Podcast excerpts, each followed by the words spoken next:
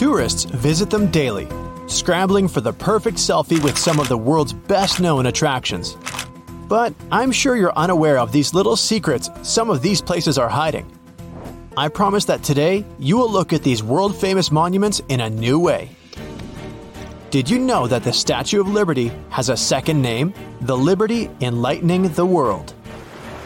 And what's hidden in a box under the statue, right here? This massive structure stands watch over the entrance to New York Harbor, welcoming travelers from around the world. And there's a lot about this beautiful lady that may surprise you. Designed by sculptor Frederic Bartholdi, France gifted it to the United States in 1884. That's a pretty nice present, but there was a catch. Already built and much too big to move, it was dismantled entirely, packed into 200 crates, and shipped across the ocean. Then, workers put it back together in New York like a giant 3D puzzle. And though many assume the statue is made of stone, it is not. The outside is actually thin sheets of metal. Originally, Bartholdi wanted these sheets to be made of pure gold, creating a truly impressive sight. But at 305 feet tall, the expense was too great. He opted for copper, a cheaper material instead. The one drawback copper turns green over time. When the metal comes in contact with oxygen, it results in a chemical reaction called oxidation. The Statue of Liberty was originally the color of a shiny new penny. Not as impressive as gold, but pretty spectacular. For 25 years, it changed to a darker brown. Then, slowly faded to the light green it is today. Because the statue is hollow, you can actually go inside and walk up to her head. I hope you've been working out though. You have to climb 354 stairs to make it to the crown. Though initially open to visitors, the torch is now out of bounds. It was damaged in 1916 and has remained closed ever since. Maybe avoid visiting when the weather is bad. In heavy winds, the Statue of Liberty sways up to 3 inches, while the torch can move as much as 5 inches. I would turn as green as the statue itself. Oh, and it's hit by nearly 600 bolts of lightning every year. Shocking, I know. There's also a secret box tucked away beneath the statue. It contains a copy of the US Constitution, 20 bronze medals, and a portrait of the statue's designer. Another well known monument takes us over the Atlantic Ocean to Paris, France. It's the Eiffel Tower. And though appreciated now, did you know it was once so disliked it almost never got built? Or that the engineer added a special floor just for himself when the tower went up? Engineer Gustave Eiffel built it for the 1889 World's Fair. At 1,083 feet tall, it's the same height as an 81 story building. Once finished, it was the tallest human made structure in the world and remained the tallest for 41 years until the construction of the Chrysler Building in New York City. Before being built, the public received a sneak peek of the designs. People were not impressed. They called it everything from a truly tragic street lamp to a belfry skeleton. And residents, along with the Champ de Mars, where the tower was going to be built, actually went to court to block its construction. But authorities sided with Eiffel, and the tower was finally built. Gustave asked the designer of the tower, Maurice Koechlin, to include an apartment at the very top for his private use. It offered a 360 degree view of Paris and had a living room, big enough for a table, a couch, and a piano, a kitchen, a bathroom, and a bedroom. Talk about a luxury penthouse in the sky. Let's take a quick hop over to London next to check out the Big Ben. But which part of the structure does the name actually refer to? You might be surprised.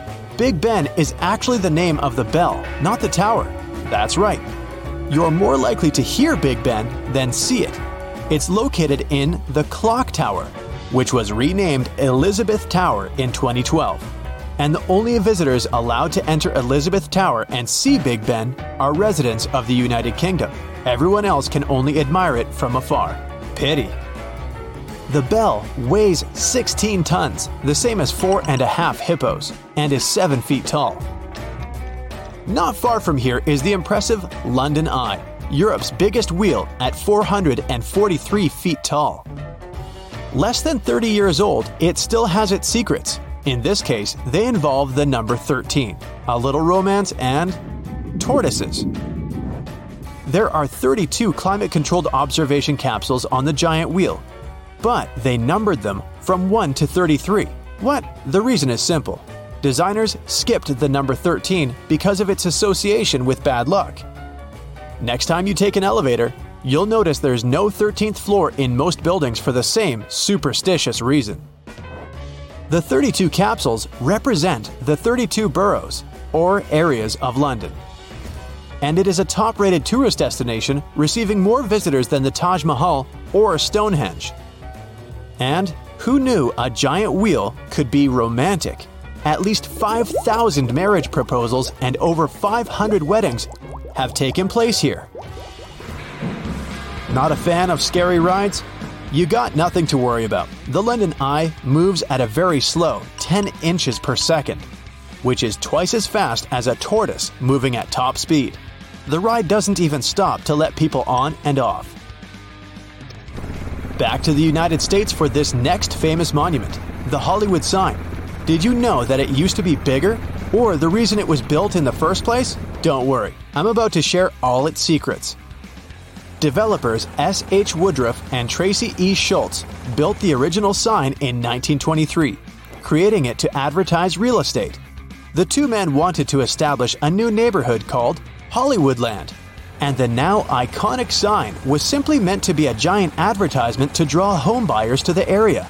They planned to remove it after 18 months. In fact, the original sign spelled out Hollywoodland. The city dropped the last four letters in 1949. And now you can only appreciate it from a distance. Tourists are not allowed anywhere near the actual sign. Standing in your way, razor wire, motion sensors, infrared technology, and alarms. There are even helicopter patrols. Yikes! Let's head north to Canada next, to the city of Toronto.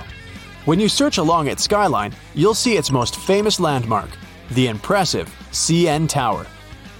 At 1,815 feet tall, it's pretty hard to miss. But what treasure does it hide in a special time capsule tucked away in its walls? It took a whole year for 1,500 workers to build the tower, completed construction in 1974. Two years later, it was open to the public. Afraid of heights? It might not be a tourist attraction for you. First, the elevators have glass sides and a glass floor as well. It takes 58 seconds, speeding at 15 miles per hour to take you from the ground floor to the observation deck in the sky. And the deck also has glass panels on the floor. Don't worry though, you're not to fall through. They're so strong that they can handle the weight of 35 moose. Hmm, I wonder how they tested that. When the tower opened in 1976, a time capsule was hidden in the wall of the lookout level. Inside, you'll find newspapers, Canadian coins, letters from children, and a letter from Pierre Trudeau. The capsule will remain there until 2076, and there's more. Mount Rushmore actually has a hidden room behind Abraham Lincoln's head, but what's inside? Sculptor Gutzon Borglum initially had a much bolder design in mind, including moments in American history with the four heads of George Washington, Thomas Jefferson, Theodore Roosevelt, and Lincoln. But his ideas were too ambitious. Instead, he was given permission to create a Hall of Records, a secret chamber that would highlight the history of the United States and any important documents. And finally, what's the secret color changing magic of the Taj Mahal in India?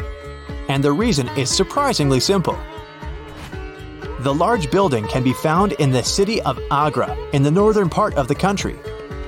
It was built by Shah Jahan as a monument and a tomb for his wife, Mumtaz Mahal. Construction started in 1632 and wasn't completed until 1647. White marble covers the outside of the building and is decorated in jewels like lapis lazuli, jade, turquoise, and amethyst. These are placed to create geometric and floral patterns. But if you look at photos of the building, it doesn't always look the same. The color changes depending on the time of day. It has a lot to do with how the sun reflects off the marble. It may seem pinker at dawn, pure white at noon and an orange bronze at sunset. Some evenings, it may even look translucent blue. A second building was planned, designed by the Shah himself. It was a dark reflection of the original. Instead of white, the plan called for black marble. They never completed it. It's incredible how even more impressive these already cool monuments seem when you know a few of their secrets.